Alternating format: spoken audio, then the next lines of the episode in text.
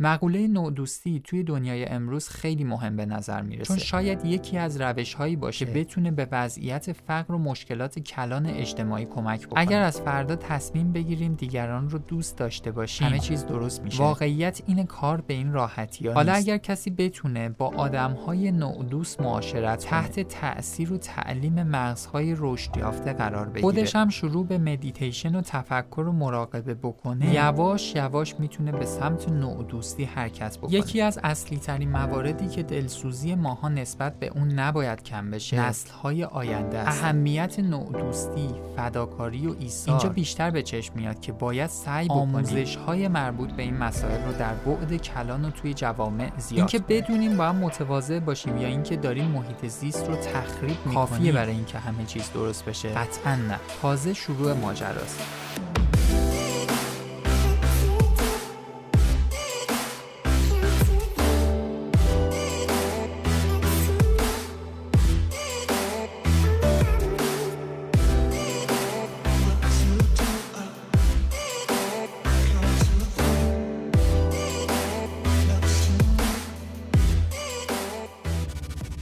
دوستان سلام. به 46 امین پادکست مونیاز خوش اومدین. این پادکست قرار شنبه 25 بهمن ماه 99 منتشر بشه و هدفش اینه که با آگاهی بخشی به افراد کمک بکنه مهارت هایی به دست بیارن که زندگی بهتری داشته باشن. به پادکست ها از طریق کانال تلگرامی ما با آیدی at sign مونیاز پادکست و اپلیکیشن های پادگیر مثل Castbox می‌تونین دسترسی داشته باشید کافی گوگل بکنید مونیاز پادکست سایت ها و اپلیکیشن های زیادی رو می‌بینید که از طریق اونها به راحتی می‌تونید به پادکست ها گوش بدید. افراد زیادی به ما پیغام میدن که بلد نیستن چطور پادکست ها رو گوش بدن. لطف می‌کنید اگر به دیگران آموزش بدین و کمکشون کنید که پادکستی که به دردشون می‌خوره رو به راحتی پیدا بکنن و به اونها گوش بدن.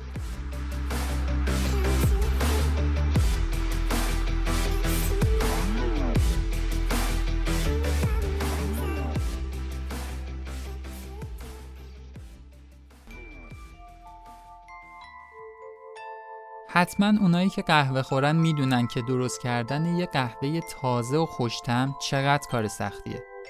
بونمانو با سبد کامل محصولاتش به چند طریق این مشکل رو حل کرده. مثل قهوه های نورسکا.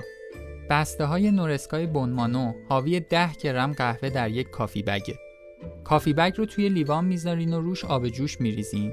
بعد از چند دقیقه هر جا که باشین قهوهتون آماده است. جالبه که قهوه رو بر اساس زمان پیشنهادی مصرف دستبندی کردن. مثلا نورسکای 9 صبح پر کافئینه که برای شروع یه روز پر انرژی ایداله. نورسکای 8 شب کافئین زدایی شده که خللی توی خواب شما ایجاد نکنه. یکی دیگه کپسول های نسپرسوه. اگر طرفدار اسپرسو هستین، بهترین کیفیت رو در کمترین زمان ممکنه می‌تونین ازش بگیرین. بونمانو قهوه رو به صورت آسیاب شده و دانه هم عرضه می‌کنه. کافی میکس و هات چاکلت و چای ماسالا هم دارن. توی تولید محصولاتشون از تکنولوژی مپ استفاده می‌کنن. یعنی قهوه ها تو فرایند تولید در معرض هوا قرار نمی‌گیرند و وقتی به دست شما می‌رسن عطر و تازگی اونها حفظ میشه. بونمانو حامی این اپیزود پادکست مونیازه.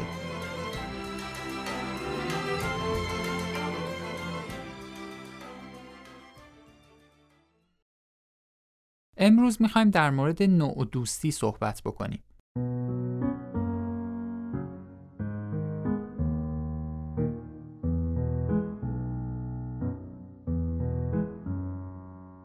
بحث رو با یک داستان از دکتر ابیگیل مارش شروع می کنیم.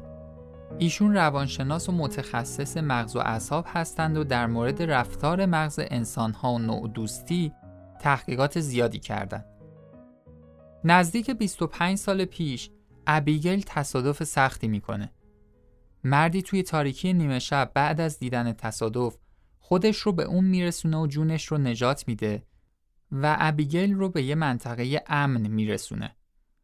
ابیگل هیچ چیزی از این مرد حتی اسمش رو نمی‌دونه و میگه این کار انقدر فداکارانه بود حسی رو در من ایجاد کرد که باید می‌تونستم بفهمم چه نیرویی درون اون فرد بود که باعث شد چنین انتخابی بکنه.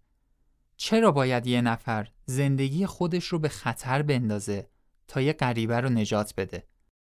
چه دلایلی برای این گونه ایثارها و کمک به هم نوعان وجود داره؟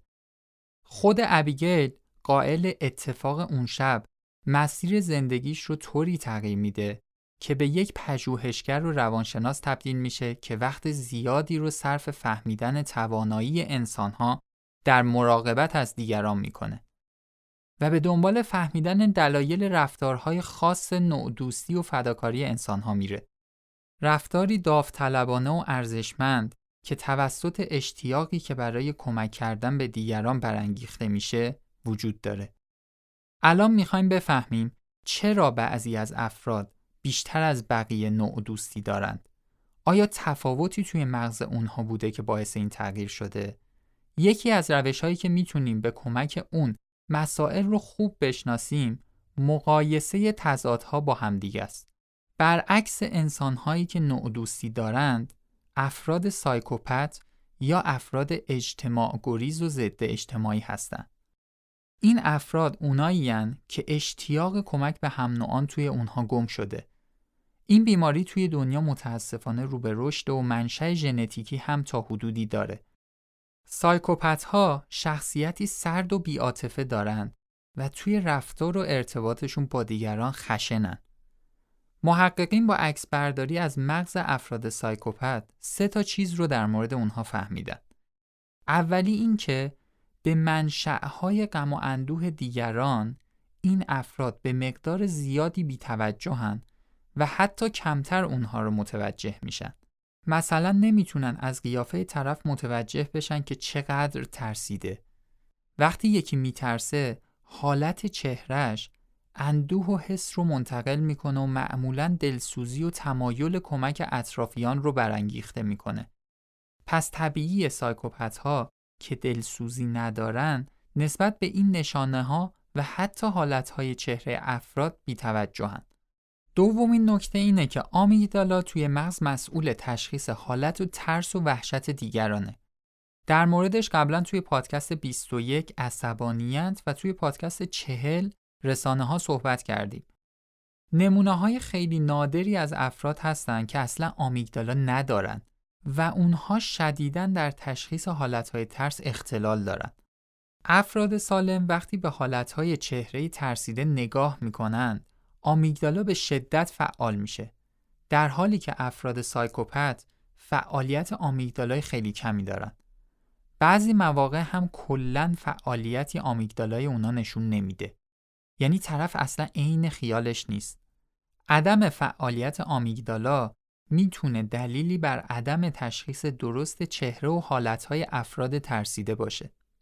سومین نکته اینه که محققین فهمیدن آمیگدالا در افراد سایکوپت نزدیک 18 تا 20 درصد از افراد عادی کوچیکتره.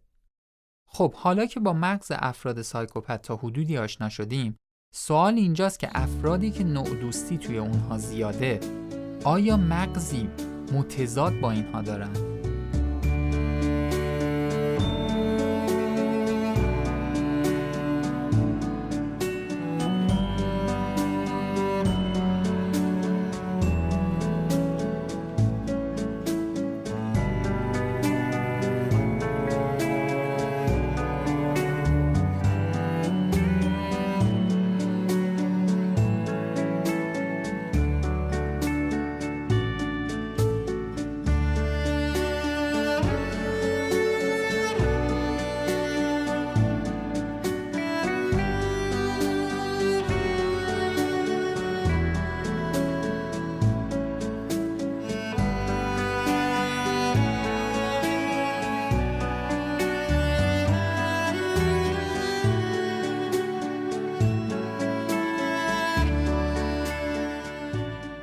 میان افرادی که یکی از کلیه های خودشون رو به یه فرد کاملا غریبه اهدا کرده بودن رو بررسی می‌کنن.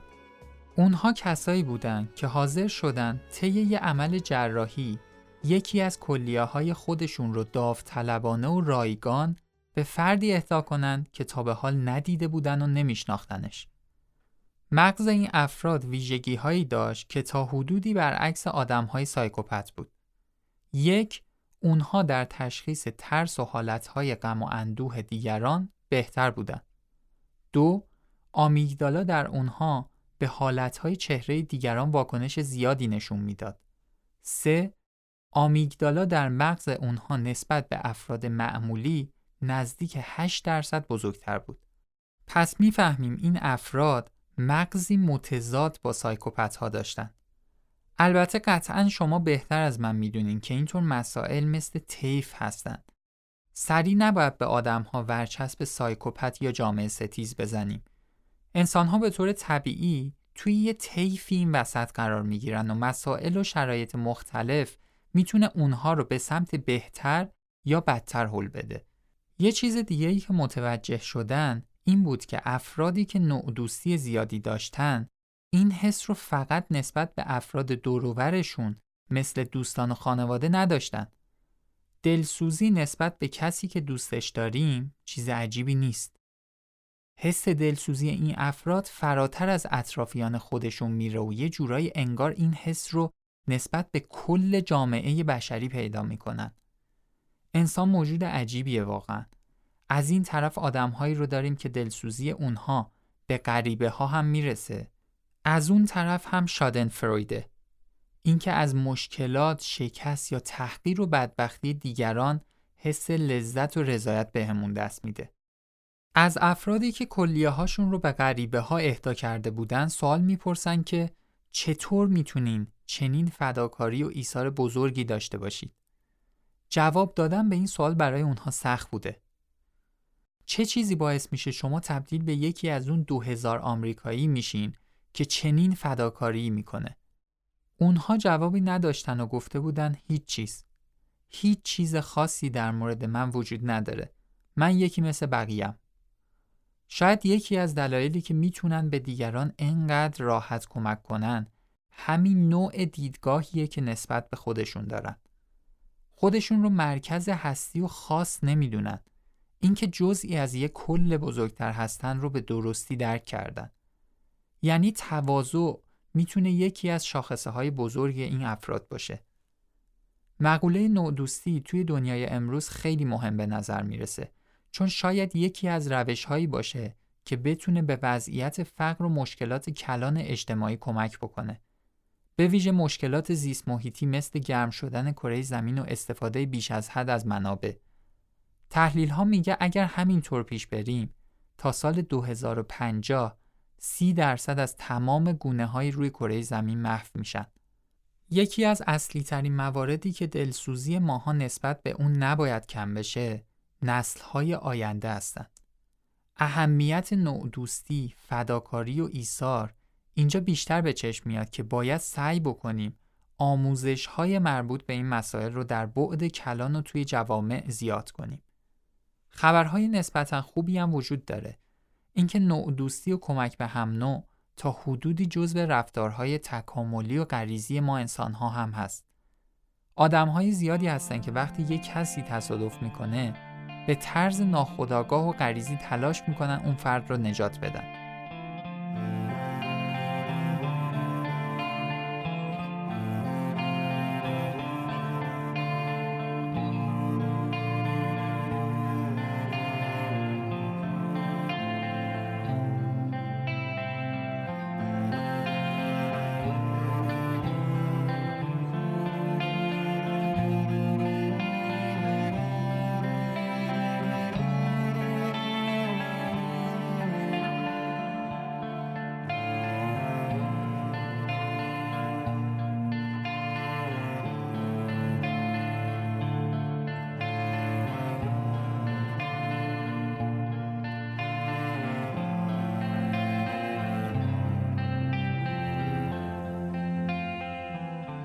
اگر پادکست 42 که در مورد مدیتیشن بود رو گوش داده باشین حرفای اینجا براتون آشناست.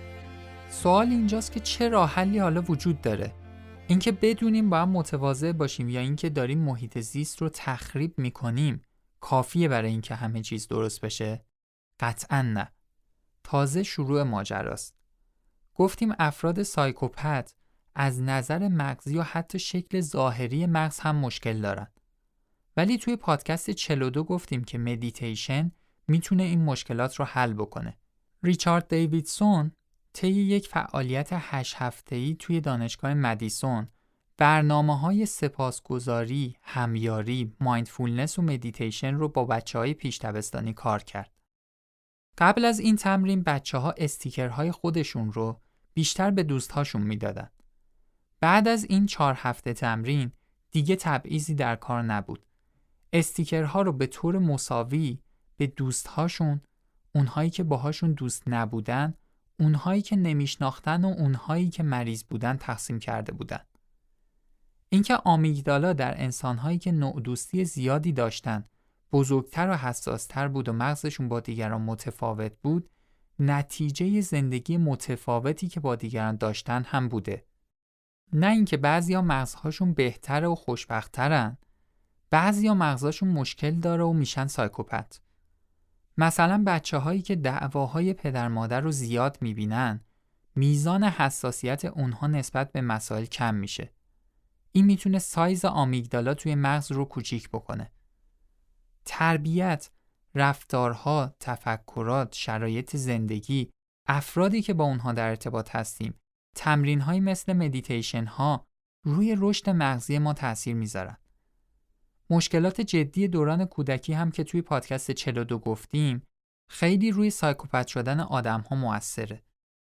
وقتی مغز توی سنین کودکی از رشد خارج میشه شرایط موجود باعث ادامه وضعیت نابسامان مغز میشه.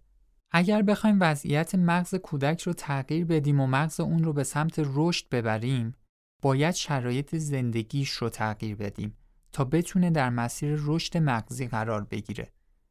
حتی اگر انسان در سنین بالاتر باشه، اگرچه کار سختره، ولی بازم با اصلاح شرایط میشه تغییرات محسوسی ایجاد کرد. پس هر رفتار خوب یا بدی چه ایثار و نوع باشه چه رفتارهای ضد اجتماعی توی مغز ما وابسته به شرایطیه که داریم در اونها زندگی می‌کنیم. بچه ها نسبت به مسائل رشد خودشون آگاهی ندارن و نمی‌تونن تأثیر روی مغز خودشون داشته باشن. برای همین تأثیر شرایط و اطرافیان روی اونها خیلی زیاده. بچه هایی که رفتارهای مسئولانه، مهربانی، کمک کردن و همراهی از پدر مادرشون می‌بینن رفتارهای نوع دوستانه هم توی اونها خیلی رشد می‌کنه. یا مثلا وقتی گذشت پدر و مادر رو می‌بینن همین تاثیر رو روی اونها داره. چون مغز وارد روند درستی در جهت رشد میشه. آمیگدالا به سمت پذیرش مسئولیت حرکت می‌کنه. اینکه بیایم بگیم همش به ژنتیک مربوط میشه صحبت کاملی به نظر نمی‌رسه. بچه‌ای که در دوران کودکی دائم تحقیر میشه، مورد آزار قرار می‌گیره یا رفتارهای تند پدر و مادر رو دائم می‌بینه، می‌بینه که چقدر اینها با هم بیرحم هستن. آیا می‌تونه وقتی بزرگ میشه برای دیگران دلسوزی داشته باشه؟ حتی اگر بعدها بفهمه که رفتارهای نوع دوستانه خیلی خوبه بازم به خاطر عدم رشد درست مغز نمی‌تونه به این راحتی ها رفتارش رو اصلاح کنه. منظورمون از عدم رشد درست مغز چیه؟ اینکه مثلا آمیگدالا کوچیک مونده باشه یا اینکه فعالیتش کم باشه. فرقی نداره. ولی ما داریم مسئله رو برعکس مطرح می‌کنیم. میگیم که کوچیک موندن آمیگدالا نتیجهش رفتار نمیشه رفتارهای انسان و تجربیات و شرایطی که باعث کوچیک موندن آمیگدالا میشه. چی میشه یک دفعه یه آدمی پیدا میشه که می‌تونه فداکاری بزرگی رو به راحتی انجام بده؟ اینکه مغزش در روند درستی برای رشد قرار گرفته بوده که نوع دوستی و مهربانی و همراهی با دیگران رو زیاد دیده. حالا مغزش آمادگی کامل برای این رفتارها رو داره. نتیجه اینه به راحتی نصف شب وسط اتوبان از چهار تا لاین رد میشه تا یکی رو که نمی‌شناسه کمک بکنه. تازه بعدش هم نیازی به این که اون فرد به خاطر ایثار و فداکاریش ازش تشکر بکنه یا حتی اون رو بشناسه هم نداره. پروسه پیچیده از تربیت و رشد مغز این افراد رو شکل داده و برای این کار قوی کرده. نتیجهش اطمینانی میشه که این فرد داره. کلا وقتی مغز تقویت میشه و عملکرد بالایی پیدا می‌کنه انسان دیگه ترسی از کاری که می‌کنه به دلش راه نمیده. قبلا هم گفتیم توی پادکست ترس ترس در واقع یک نوع ناشناختگی و عدم رشده. ترس واقعیت نیست که. چون انسان تجربه و رشدی نداره ترس میاد سراغش.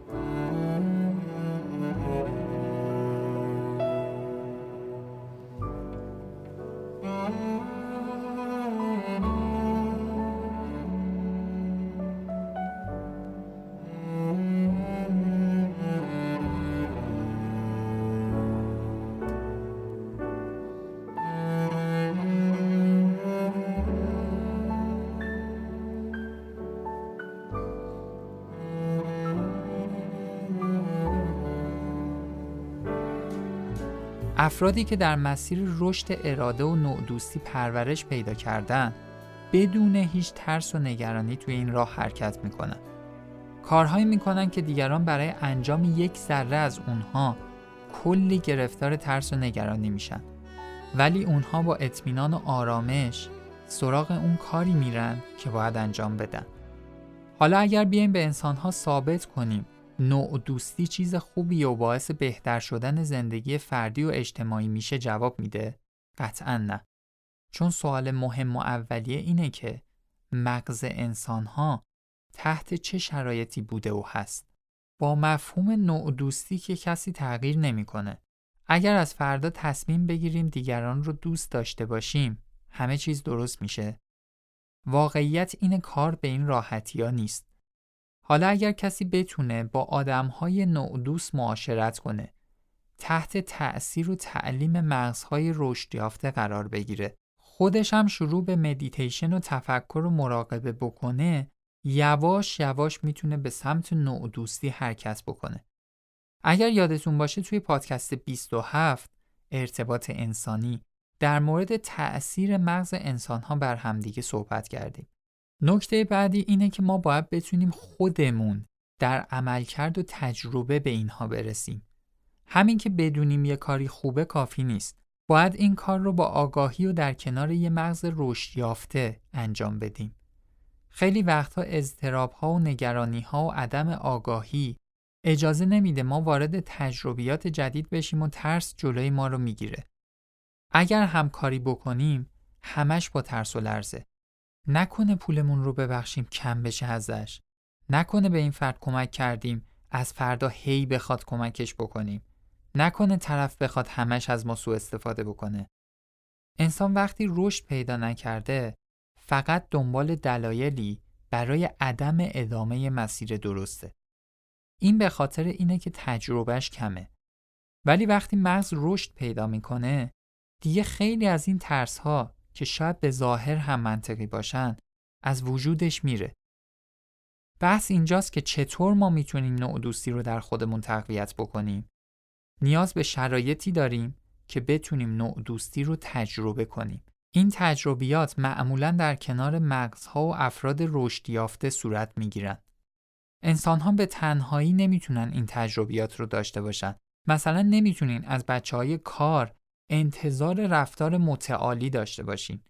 یکی براشون بیش از حد دلسوزی می‌کنه، یکی تحقیرشون می‌کنه، یکی هم باشون بدرفتاری می‌کنه. این افراد سرخورده و گیج میشن. مغز سالم و رفتار درست نیاز به شرایط خاصی داره. اینکه من خودم وارد جامعه بشم و خودم بخوام تصمیم بگیرم درست و غلط چیه، این کار نتیجه مطلوبی نداره. انسان از محیط پیرامون و افرادی که با اونها معاشرت می‌کنه به شدت تأثیر می‌گیره. این دیگه از نظر علمی ثابت شده است و ما هم قبلا در موردش خیلی صحبت کردیم. ممکنه هزاران رد عصبی مختلف در این مسیرها ایجاد بشه که اصلا ربطی به زندگی سالم و درست نداره. ما دوست داریم زندگی رو ساده ببینیم ولی زندگی اونقدرها هم ساده نیست. این پادکست با پادکست قبلی هم مرتبطه. انسان هایی که توی زمینه نوع دوستی رشد می‌کنند و اراده زیادی اونجا خرج می‌کنن ارزش ها و معانی پیدا می‌کنن که براشون اهمیت بیشتری از خودبینی و خودخواهی داره. انسان وقتی به یه معنا می‌رسه از خودبینی خودش فاصله می‌گیره. خودبینی میشه گفت یه فریب و دروغ انسان به خودشه. وقتی با واقعیت ها مواجه میشیم دیگه نمی‌تونیم به خودمون دروغ بگیم. این واقعیت ها به ما کمک می‌کنن نوع دوست باشیم و با رفتار درست منطبق بر ارزش ها به زندگی خودمون معنا ببخشیم. ما یه سری خواسته و تمایل داریم و یه سری نیاز واقعی. بین اینها فرق زیادی هست. شما هم باید الان دیگه تفاوت اینها رو بدونید. وقتی به یه نیاز واقعی برسیم دیگه چیزی نمی‌تونه اون رو تغییر بده. حالا هر چقدر هم اون مسئله سخت باشه. الان توی تحقیقات انجام شده هم این رو می‌بینید. از طرف می‌پرسن چی باعث میشه بتونی کلیه خودت رو به یه ناشناس بدی؟ چطور کار به این سختی رو انجام میدی؟ اون طرف اصلا چنین حسی نداره. برای اینکه از خودش و خودبینی خودش فاصله گرفته و به دل اون مسئله وارد شده. اینه که سختی ها رو رفع می‌کنه. اگر در عمق یک نیاز واقعی بتونیم وارد بشیم دیگه برامون سخت نیست. معنایی که فرد از اون نیاز واقعی و کار درست برای زندگیش می‌گیره مانع خستگیش میشه و انرژی لازم برای ادامه دادن رو بهش میده. کارهای معنادار انرژی زیادی به انسانها برای ادامه و حرکت میدن.